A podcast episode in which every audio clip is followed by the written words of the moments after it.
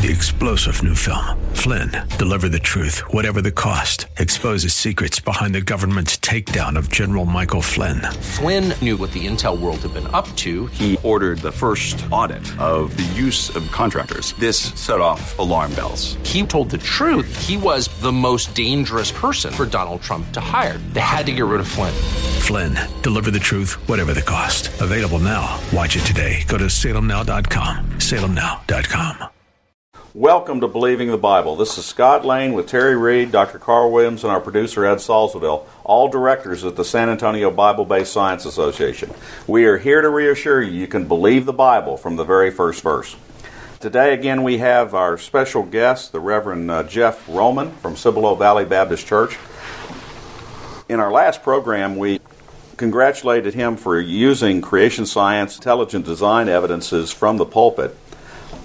He brought with him today notes from Dr. W.B. Toler, who did a fascinating sermon on creation, chance, or choice. And we're going to let you go through that, Jeff, if you would, about what Dr. Toler presented. He's just recently passed away, I think. That's correct. He just recently passed away. Yes, this was about 20 years ago, I believe he preached this sermon. He talks about how there are narrow constraints to allow for life to begin. And he starts it off by putting 10 coins in his pocket, and he numbers them 1 through 10.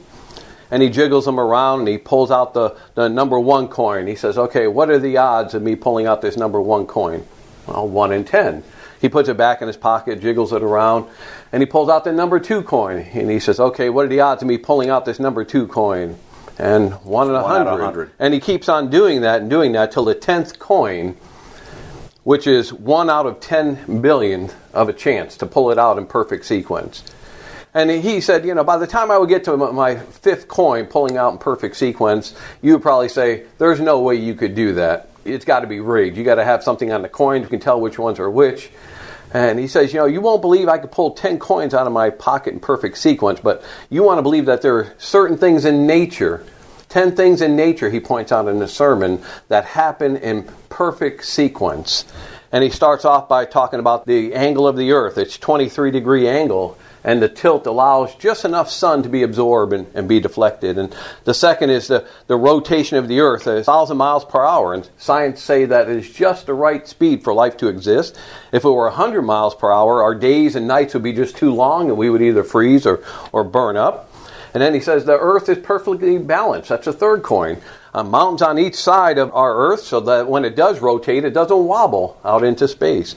And then he says the fourth thing is that the earth wobbles about 3 degrees up and down. Again, so it doesn't wobble out into orbit. Number 5 coin, is the depths of our ocean. The president of American Academy of Science said if the oceans had been a little bit deeper when the Earth originally began, that excess water would have absorbed and dissolved the carbon dioxide and oxygen in the air, and life as we know it could not have started. The 6th thing, the Earth's crust is just the right thickness. If it were just 10 feet thicker on the outside than it is, than the matter that we have now, then that matter would have oxidized all the free oxygen out of the air when the world began and life forms could not have begun. The 7th thing is our Earth is moving around the sun in an elliptical orbit at 64,000 miles per hour. If it was any slower, it would be pulled into the sun. If it was any faster, it would be slung too far out into orbit, and we'd freeze to death. And then he says the 8th thing is our Earth is just the right distance from the sun, 93 million miles. Scientists say the sun is about 40 to 50 million degrees. So how much is 150 degrees in relation to 50 billion? It's not much. Yet if our planet was just 50 degrees hotter, life on Earth couldn't exist. 50 degrees is less than 0.5% of the sun's temperature. And then the 9th thing he talks about is the moon. It's moving around the Earth at just the right distance. The moon is 240,000 miles from the Earth. If the moon were closer, the gravitational pull would be so great that at high tide, the Atlantic Ocean would be breaking against the Rocky Mountains. And then the 10th is plants need photosynthesis to survive. Little cells powered by energy from the sun, taking carbon dioxide and give out oxygen. If this process stopped, we would all die. So he says, here are 10 things all working wonderfully together Could this all have happened by accident? Was this chance or was this choice? It's a great sermon. But again, one of the things he is brilliantly doing in that sermon is some of our best evidence for creation is the statistical impossibility of evolution and the statistical impossibility that this planet was not made as a very special cradle of life. Dr. Guillermo Gonzalez did studies on this and found out that the Earth actually meets 200 criteria. Even though we've found 4,000 exoplanets out there in the universe right now, other planets around other solar systems, we have not found anything like this planet. It's a very specially made place. But when you start talking statistics, it's so dry that people who are not interested in math, they start sleeping. Right. They start sleeping hard. Okay. And that's one of the beauties of that little sermon right there that I really appreciate. It stuck with me all through these years. So. Yeah. And you're not a math guy. That's right. You're not a math guy. You're listening to Believing the Bible. This is Scott Lane with Terry Reed and Dr. Carl Williams. If you would like to learn more, go to sabsa.org. That is SABBSA.org.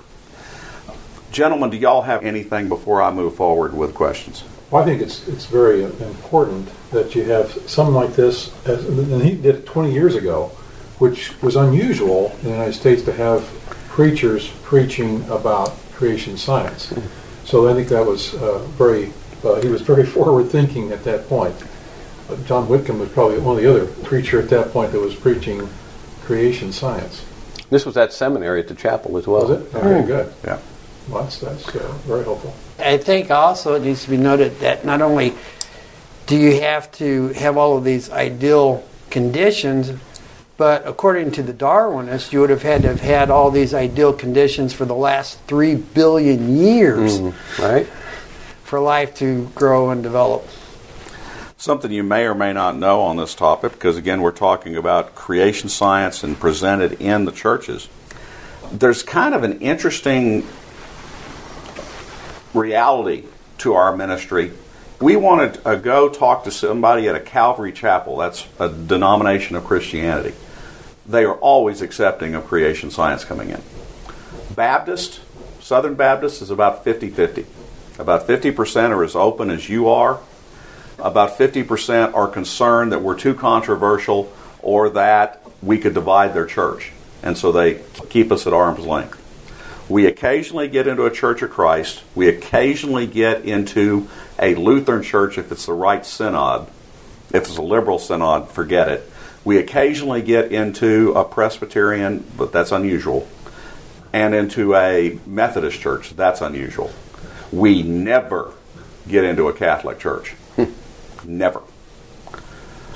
Why do you think there is so much pushback against creation ministry and a claim that Genesis is telling the literal truth? I think because the way Genesis had been portrayed, maybe as how we show it, cartoon characters, giraffes sticking their heads out of the ark, and so they don't have a lot of validity in the book of Genesis. But Ken Ham does a good book on that, Already Gone, with about teenagers, and he talks about, got to hold firm to the first 9 chapters of Genesis. And that can hold water, too. He does a good job presenting the facts about Genesis 1 through 9, how we can have validity. It's not just made-up stories or fairy tales for kids. I think through ignorance, maybe people shy away from it or fear that it's just they can't talk about it because they're not intelligent enough to talk about it. It's funny that you should talk about cute pictures of the ark with animals hanging out, which really make it a joke or a kid's story or something. Exactly. Because you have to go to the ark that's now constructed by Answers in Genesis, 40 miles south of Cincinnati, to see the real thing and to see that actually you could have put thousands of animals on that ark and this could have been reality. But I have that fight within my own home because my wife loves the cute little pictures. And when we went to Answers in Genesis and they have a whole wall display saying this is bad. We do not need to have these cute little portraits of the cute ark with animals hanging out because that's what kids now think of the ark, and they think of it as a child story, and they divorce it from reality. And I see that, and so I tell people we really need to divorce ourselves from this. My wife gets mad about it because she likes the cute pictures. Okay. What else, guys? Well, I'm just thinking it may not be significant to them, just like as I thought the Old Testament tabernacle really wasn't applicable to today. Maybe they don't see the crossover, the significance of understanding Genesis 1 through 9.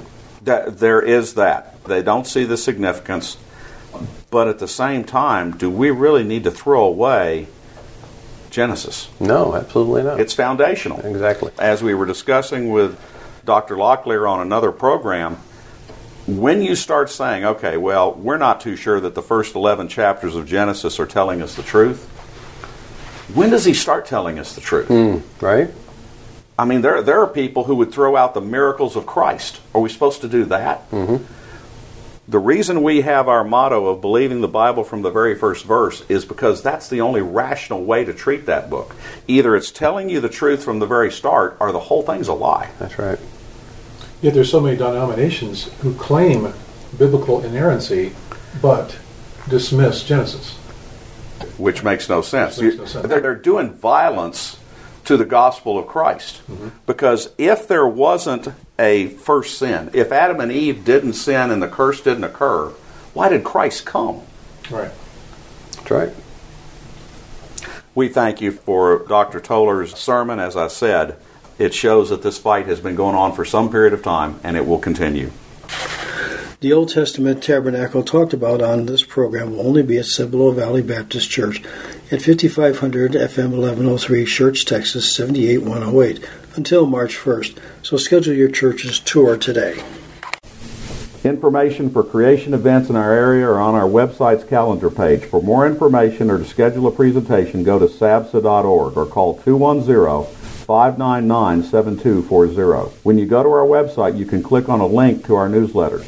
Our website has a link for contact information on which you can order our newsletter to be emailed to you, or you can call us. Also go to whyshouldyoubelieve.com. That is Terry's website containing articles looking at current day issues from a biblical perspective. SABSA meets the second Tuesday of each month at 7 p.m.